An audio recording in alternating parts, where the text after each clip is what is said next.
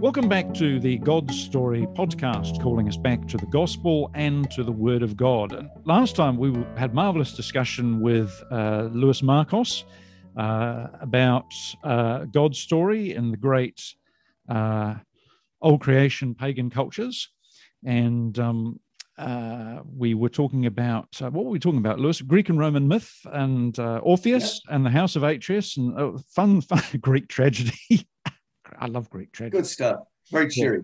Yeah. yeah. And God gave those writers and storytellers some insight into the truth, general revelation rather than special revelation, of course. They didn't go all the way. The gospel revealed it.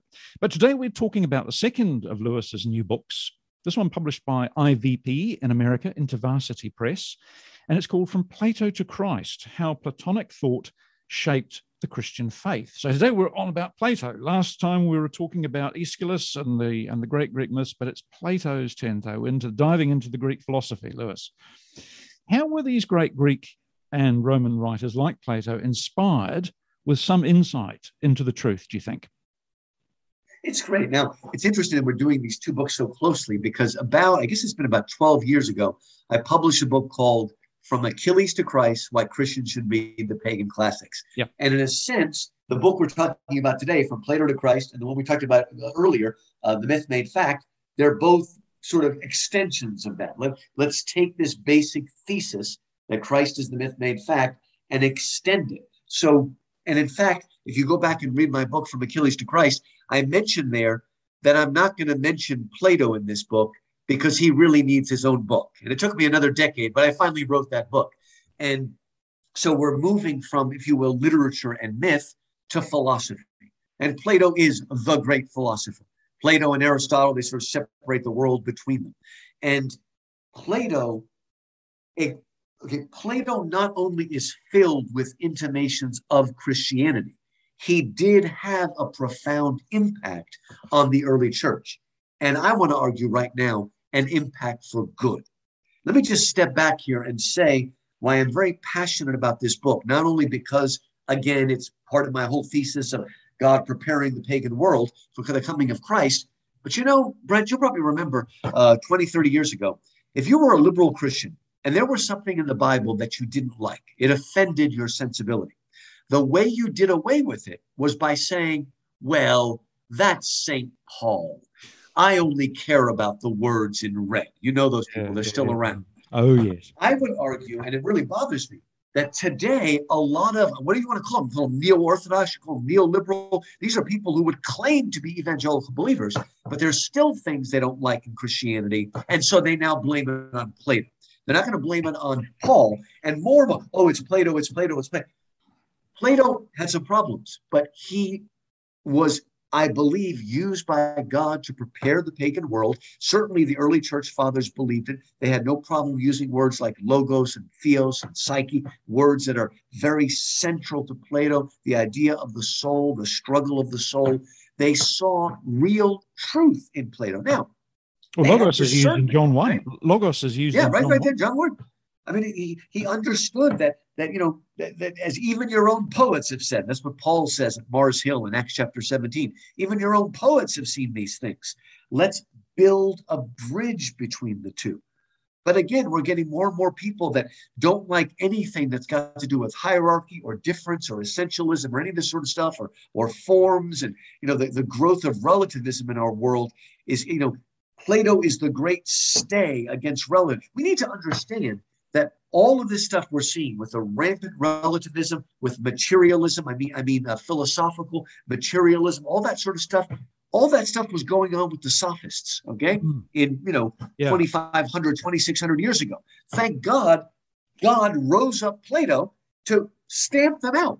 So and then along comes the Bible, and and basically Plato did such a good job wrestling these these uh, crazy relativists to the ground that they stayed low until a couple hundred years ago, till the Enlightenment. Socrates uh, would have had. we great, need him. Yeah, Socrates would have had a great time with today's relativists, wouldn't he? Oh man, he would he would have just taken them down. It would be wonderful. We, we need this again. Right? They, they're punchy people, so they were used very powerfully uh, to stop this. And, and you know, once again, in, in, in the Middle Ages, there was a big rise in what's called nominalism. Nominalism means that the words we use are only names. We use words beauty, truth, goodness, but there's nothing behind. There's no absolute like postmodernism. They're just that's like, that's like postmodernism. postmodernism. Yeah, yeah, that's postmodern, and that broke up in the middle. I wrote I wrote another book, uh, Brent, called "Atheism on Trial," in which I showed that all the arguments that new atheists have been using for the last 20 years, they've all been around for thousands of years and they've all been answered for thousands of years. They just keep creeping up their ugly head, right? In the Middle Ages, it was a group of people called the realists, very Platonic, who said no, right? Now, we're lucky because Augustine made the important move. Okay, most people know that Plato had a theory of forms, that behind the words and things of our world, are absolute ideas or forms of truth. So we recognize every, you know, there are all different kinds of chairs, different colors, different shapes, different textures, different sizes, but we all recognize them as a chair because they all participate in the idea or form of chair, chair with the capital C, chairness. And that's also true, by the way, for masculinity and femininity. That's why people don't like Plato. Um, they, they are real, true things, right? Now, of course, for Plato, they were just sort of impersonal ideas. What Augustine did to make it all work is he took the forms of Plato and put them in the mind of God, because that's where they are. They are in the thoughts of God, right? So I don't believe in literal forms that are impersonal things, but but again, those forms are the ideas of God. And always, again and again, there are forces that want to break from any idea that there are absolute transcendent truths that are above us and outside of us. Mm. Right? We want to be the ones that call the shots. We want to say that our words are just named, that everything's slippery, you can go back and forth. There is no meaning. Postmodernism. Postmodernism is not new. It's as old as the sophists. It's as old as the Gnostics. It's as old as the, the nominalists. They've been around forever, and we need to fight them. And Plato is one of the people that helps us to fight and preserve the, the truth of Christ, the, the, the, the touchstone, so that everything doesn't just become soup. yeah. Well, we better uh, go back and, and, and can you tell us who was Plato and who was Socrates? Okay, now it starts with Socrates. Socrates uh, is living in the fifth century. Uh, he died, he, he, was executed in 399 BC, so he was probably born about 470. He, he is he was deplatformed. He was deplatformed. That's right. He was deplatformed. That's right. That's right. He was canceled or deplatformed. Yeah, he was quite literally canceled. Actually, you're right. He was canceled. Uh, the, the, the, the gadfly was for corrupting the youth. Trying to do to us. For corrupting. That's right. Yeah. By the way, I, I just found out on Facebook that apparently Rand Paul, he's a famous uh, what do you call those? Uh, yes, I know Rand Paul. Uh, yeah. Libertarian yeah, yeah. Uh, in, in America was was just canceled yeah. was knocked off of Facebook or something. I'm not surprised. It's crazy. My, my good friend uh, Eric Metaxas, who speaks the truth no matter what the cost, yeah. he's been completely knocked off of YouTube. It's it's unbelievable. He, he wrote a fant- they, would do the same thing He wrote a fantastic biography of Bonhoeffer. Oh, it's really good. He, he followed up with one of Luther too. And you know, oh, yeah. all the stuff we're seeing, Bonhoeffer saw it. It's amazing. It's amazing. But he's, he's a fellow Greek too, Eric Metaxas. But the um, but but yes, he Socrates was quite literally canceled. What Socrates did is he forced people to dialogue. So what he would do is he would ask somebody, what is truth? And they would give their definition. And it was a man-made truth, truth with a little t. And what Plato, Socrates, through a series of question and answer, he would explode that and show that no, that's just man-made. Now, if that's all he did, we would think he was a postmodernist. But no, he is not deconstructing false definitions of truth as an end in itself to show us that truth is completely relative. He is trying to whiteboard the, the wipe clean the board because I can't see truth with a capital T because my eyes are impeded by a bunch of little t truths that are stopping me from seeing it. So Socrates' job was to come along and wipe the slate clean. Now, Socrates is often very annoying because then when you ask him, what do you think truth is? Well, I don't know. Okay. Because his job was just to prepare the ground. That's why, thank God, Plato, Socrates was followed by his star student, Plato, who would go on to figure out the real definitions. I love but we don't do it. We need Plato to clear the ground. Yeah, I love the story. I love the, the story. I can't remember which which one it's in. About uh, someone's uh, talking about Socrates, and they said, well, they they saw him in their back garden, and he was just standing there. And uh, someone went up to him and said, am I right remembering this or misremembering this? And said, what are you doing? And he said, I'm just thinking.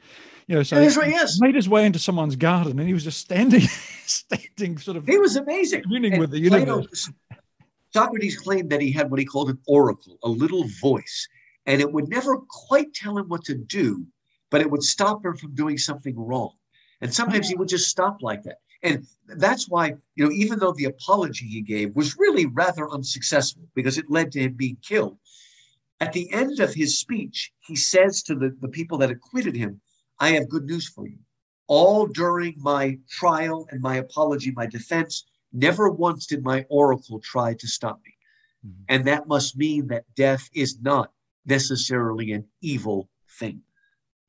Um, because we will all end up at the white shores of New Zealand and see the green country under a swift sunrise. So we'll see. I'll get there one of these days. I'll get there one of these days. Oh, be, be great. see the Shire. yeah, be great. Be great to have you. It's a beautiful country. You'll you'll love it. You'll love it.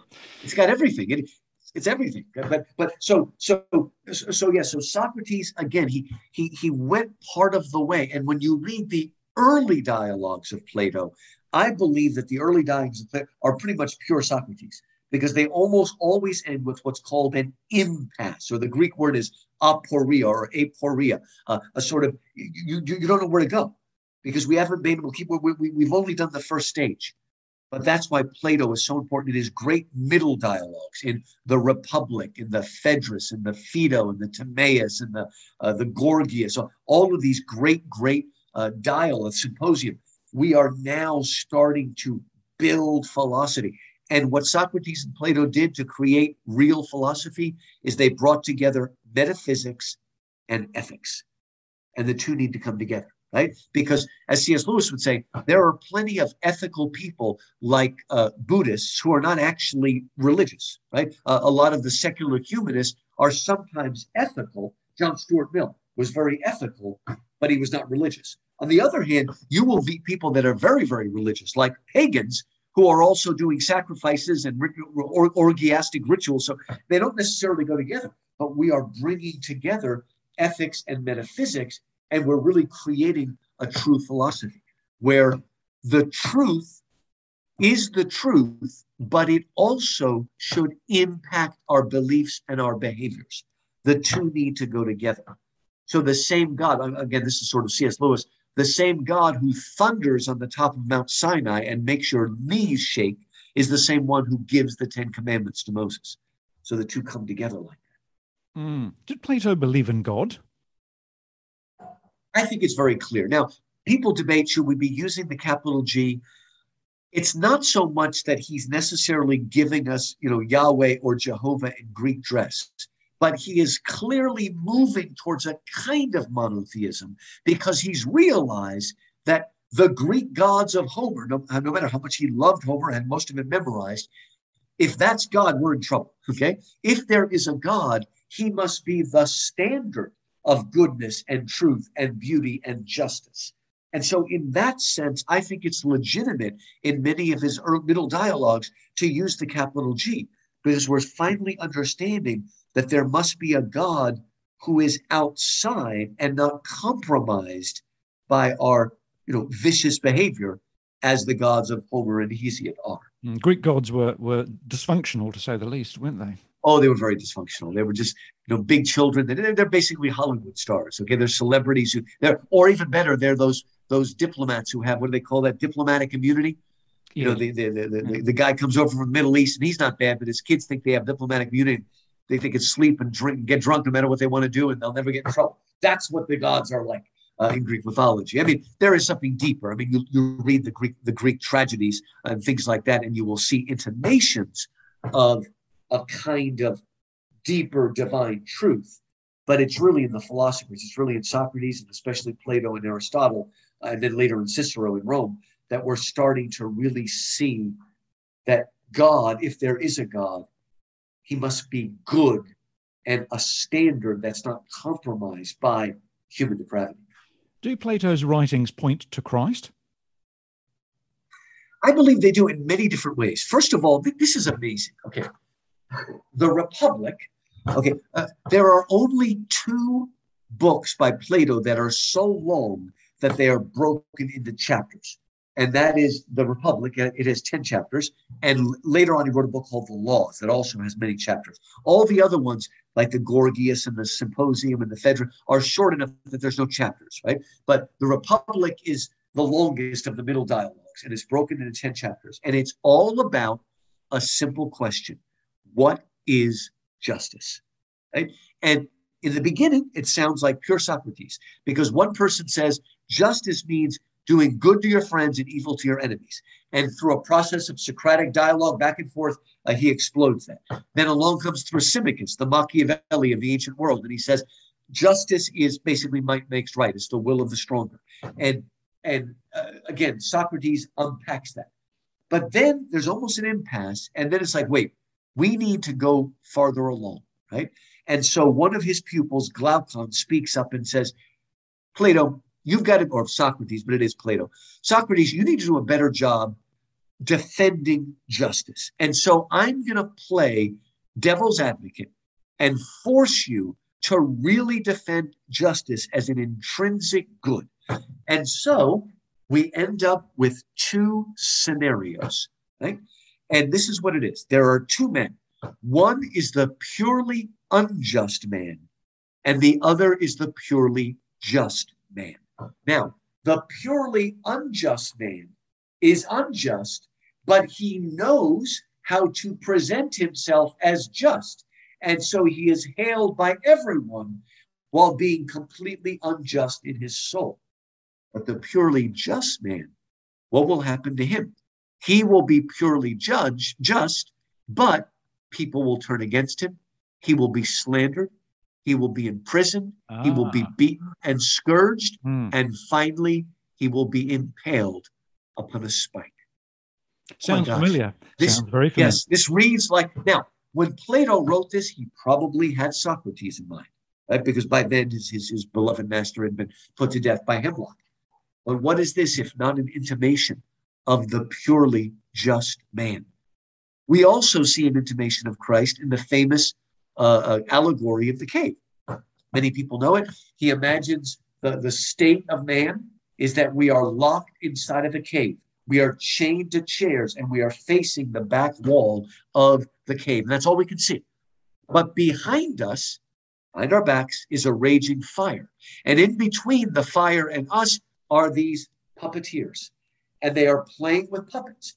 And the shadows of the puppets are cast by the fire onto the cave world, cave wall, and all our life we think that's reality. It is actually the shadow of a shadow, the imitation of an imitation of reality. For the shadows are an imitation of the puppets, were an, are an imitation of the real things outside of the cave. And that is the state of man. But one of them, the philosopher, breaks free from his bonds and turns and sees the fire. At first, he's blinded, but slowly he realizes his condition and he makes his way out of the cave to see the real things that are out there. Now, that is a metaphor, an allegory for helping us to understand the nature of the forms. But then he says that that philosopher cannot stay out there and enjoy the truth of the real world. He must go back in to the cave and try to wake them up to the true nature of their condition. But what will they do? They will shut him up and beat him and scourge him and kill him. Right? Jesus did not have to come into, you know, we always focus on the crucifixion as the greatest sacrifice. The incarnation was a sacrifice. Jesus left equality with God in the Trinity, second person of the Godhead. He left that to come into our world of shadows, our postmodern, uh, what, what, what, what did uh, Barthes call it? The, uh, the, the play the playhouse of signifiers, all these words that, that the deconstructionists use. He came into that world, right? A world of darkness and illusion and whatnot. Uh, and he was, in fact, killed, put to death. Uh, it, it, it's amazing. We understand what, what happens to the truth teller, how he is shut up and eventually killed. And all of these things are, are, are amazing. And so they, they, but but for Plato, it's it's not just these glimpses of Christ. It's it's a glimpse of the true Christian life. Now, yes, we are saved by grace through faith, but God needs salvation and grace to be the beginning of a journey, right? As we are moving more and more towards Christ, towards the truth, towards what Plato called the beatific vision, the blessed vision that was adopted by the Middle Ages. Uh, and still comes up in great writers like uh, Hans Urs von Balthasar and things like that. And now Plato, the beatific vision meant, you know, actually meditating upon the forms. But the wonderful thing is our beatific vision is not going to be meditation upon ultimately impersonal forms, but it will be a participation in the triune life of the Godhead. Wow. But Plato is a way who encourages us to ascend the rising path, to grow and to, to, to again, that, that it's a journey, that the soul is struggling and moving closer and closer to God's truth. And so it's dynamic and it's something that we need to hear today, especially those of us who are evangelicals that might be tempted to say, well, I'm saved, so whatever, I'll just do what I want to do. It's like, no, no, no, no. That, that's that's not the way it works. Okay. We are we are saved in order to grow towards Christ. And I think Plato was a great instigator and, and, and uh, uh, encourager to move forward in, in things like the spiritual disciplines, which have come back with the Renovaré movement and Dallas Willard, if you're familiar with all those folks that are encouraging again a return to spiritual disciplines. Plato has a lot to teach us about the education system too. Some would say not all of it positive, but uh, what, what's, what's your view? again, you know, Plato gets a bad rap. It's like, ah, Plato is the great, uh, you know, censor. Okay. Not really. If you look at what he's censoring, okay, hmm. it would be like, well, it would be closer to. Do you know that in the book of Acts, a group of Christians get together and burn books? what? They're not burning copies of, you know, Homer and Plato. They're burning books of spells, actual books of demonic spells. Okay. Now, what Plato is saying is, and, and a lot of times he's talking about children rather than adults now. We need to be careful not to give children stories about the gods that will teach them that the gods are no better than fallen human beings and are terrible role models. This is what he's talking about. Uh, you know, age appropriate kinds of things. Like I said, Plato loved Homer. You know how you know that? When you read Plato and he quotes Homer, he makes a lot of little errors. He makes a lot of little errors because he's always quoting from memory. He's got he's got it memorized. I'm sure it was written down by then. Some people think it wasn't written till later, but I think it was clearly written uh, by the time Plato's written down, the Iliad and the Odyssey. But it doesn't make a difference. He's clearly doing it from memory because he's absorbed it. Right. So he's teaching us what we should know. Well, you know, there are certain things that our kids should not see. Right. We, we need to be careful. And it's not just the the four letter words, right? There are a lot of things that I wouldn't let my kids see, even if it was edited for television, right? I would not let them see the, the, the silence of the lambs, even if it was edited for television, okay? I'm not going to give them the, the, the, the mind of, of a maniac, okay? I'm going to give them affirming things. Later on, they will have to struggle with these things. Well, it's probably better if nobody sees that movie. But later on, they will struggle with real evil in the world. It can't be hidden from that. But you know, in education, there are the age-appropriate things. Uh, so, and I, I should mention too that the Republic is not really a book about making a city. Okay. Okay. The whole point is we want Socrates to explain what justice is in the soul but you can't see or smell or taste or touch the soul. So, how are you going to understand justice in the soul? What he decides to do is let's take the microcosm of the soul and expand it onto the macrocosm of a state. Let's build a perfect state, and then we can work our way back to the soul. That's what it's all about. But once he starts building a city, he gets carried away. His pupils start pushing him to talk about different things, and we get all off sidetracked and things like that. But ultimately, it's about now. Yes, the, the, the, the, it is. There's a little bit of what we would call the caste system in India there, because we've got classes, but those classes are less like India and the caste system and more like the Middle Ages, when you had those who fought and those who ruled and those who prayed, and those who worked. I mean, it, it is more that kind of a traditional society. And by the way, Plato may seem like a never never land, a republic, but it actually was the Middle Ages. Because look, yes, there was a uh, what do you call it, a, a, a Holy Roman Emperor, but the real leaders of society in the Middle Ages were the priests and the bishops and the monks. In other words, philosopher kings. Philosopher kings. They yes. devoted much of their life to contemplation, Mm. right? And I mean, so in many ways, the republic was lived out in Christendom in the Middle Ages, uh, and and, uh, and and that's how it worked, right? And you know, I, I I'm glad uh, that you know we live in a modern place, and I certainly believe that pastors can be married, but we need to understand that in the Middle Ages, if you were a priest, you kind of almost couldn't be married because how could you support a wife and kids, right? The only the only reason why preachers and also professors, the only reason people like that can support a family is because of capitalism. Okay, it's because we have a system that allows for that.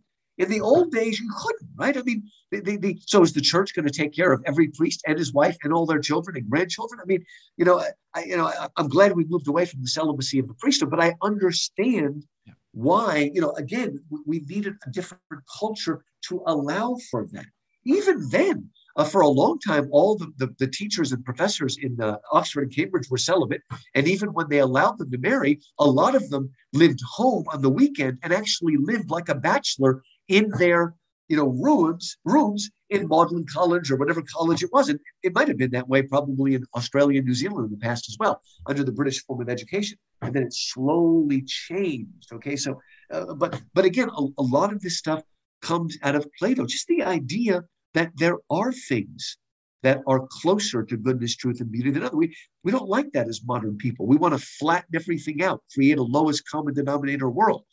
That's the horror of communism. Uh, it doesn't it doesn't raise everybody up to equity. It tears everybody down to mediocrity. Yep. and that's a danger, real danger. That's right. Well, how then does uh, Plato really point towards the Lord Jesus Christ? What can we learn from his works? What what we can learn is see. Here's the crazy thing. Okay, Lewis said our world is a shadow. Okay, now it's not literally shadows. Okay, our world is real, and God called it good. But what we can learn, and we learned this from C.S. Lewis, but he gets it by way of Plato, is that God and heaven are more than the earth, not less than. It's not that I'm corporeal and God is non corporeal. If anything, God is transcorporeal. God is not impersonal, God is transpersonal. Have you had an influence of uh, N.T. Wright down there in New Zealand? Uh, Uh, N.T. Wright, because he's oh, uh, N.T. N.T. Wright. Yes, Wright. yes, yes, yes. The theologian. yeah. Yes, yes, yes, yes. it's important because he's reminding people that heaven will be a physical place. Mm. Heaven is not flitting around on clouds, right? And apparently, uh, uh, as bad as it is in America, it's even worse in England. That people think we die and we become angels and flit around. No, heaven is going to be an actual physical place that is more real and more actual, and in a way more physical than the earth is. Mm. Plato's reminding us of that. You know, Plato gets a bad rap. Okay, in one sense, it's true that he looked down on the body. But really, this idea that the body is inherently evil is not in Plato's dialogues. It's in Neoplatonism. It's in uh, uh, Plotinus. It's in the Gnostics of the early church. And remember, a lot of times when Plato is being attacked, it's not Plato, but the Neoplatonists that are being attacked. Go back and read. Thank God, you know, for a long time in the Middle Ages, the Latin Middle Ages, um, the only thing they had of Plato was the Timaeus. Everything else had been lost. I mean, they got it through Boethius, they got it through Virgil, they got it through Cicero. Uh, but Plato himself was lost because the Greek language was almost lost in the West. It was there in Byzantium, of course. Uh, and it's interesting that of all the books that were preserved, it was the Timaeus. The Timaeus is, is Plato's creation story. And it's the only book in the ancient world that comes within a million miles of creation ex nihilo, creation of nothing. In Homer and Hesiod and Cicero and every mythology, in the beginning is matter, and the gods come out of matter. In Timaeus, we have almost an intimation of a God who seems to predate the earth and matter, who shapes it. And if you read the Timaeus, its vision of the body is not completely negative. The soul is still to be privileged. And Plato cannot know of this incarnational idea that we are in flesh souls, that we are fully physical and fully spiritual. But hey, wake up. How many people who call themselves Christians think that we're souls trapped in bodies and that the soul is good and the body's bad? That's still with us. Okay. Uh, it's called dualism, uh, is, is usually the word that's used for it. Um, and actually, Plato, he's not as bad as we sometimes think. The, worst thing in Plato is when he starts talking about the community of women having everybody together. And that's something that the progressives would love. So, you know, it's, it's, it's, it's kind of crazy, you know. Um, there were, but again, yes, compared to Christianity, he does have a low view of the body because he doesn't have Genesis. He doesn't know that God created man and called it good and that we are enfleshed souls. That, that's something that needs special revelation. Um, and, and yet it, it was accommodated to him. Mm. Uh, and, and again, so many of the early church fathers, East and West, were influenced by him. C.S. Lewis himself was influenced by him. And, and, and we, we, we you know, hold him at arm's length at our peril because he can help keep us on track in the spiritual journey and help remind us that there are truths, there are standards. Hey, how many uh, you know good, good Christians you know who said, "Oh yes, there's absolute truth and absolute goodness," but no, there's no absolute beauty. Beauty is all relative. Well, once you kill beauty, you kill truth and goodness. That's what we're moving towards. Anything goes. Uh, there are no standards, and people get angry when you try to impose any kind of standard. Uh, Plato reminds us that again, absolute truth exists. Nietzsche was wrong. Okay? Absolute truth. Because when Nietzsche said God is dead, he mean he meant everything spiritual is dead. Mm-hmm. Everything with a capital letter is basically yeah. dead. Yeah. Nietzsche. And we're fighting to get it back. And I think Plato is much more of an ally than a foe mm. in that fight. Well, Louis, we've got to wrap up. Uh, wonderful to talk to you yet again. Uh, Louis Markos, Professor of English at Houston Baptist University in Texas, the great state of Texas, where he, yay, where he holds the Robert H. Ray Chair in Humanities, and his uh, second, the second of his uh, two new books, published by IVP in America, is called "From Plato to Christ: How Platonic Thought Shaped the Christian Faith." Louis, as always, sir, it's been a real pleasure. Thank you so much for your time. Thanks for having me on. Go Plato. That's okay. Go Plato.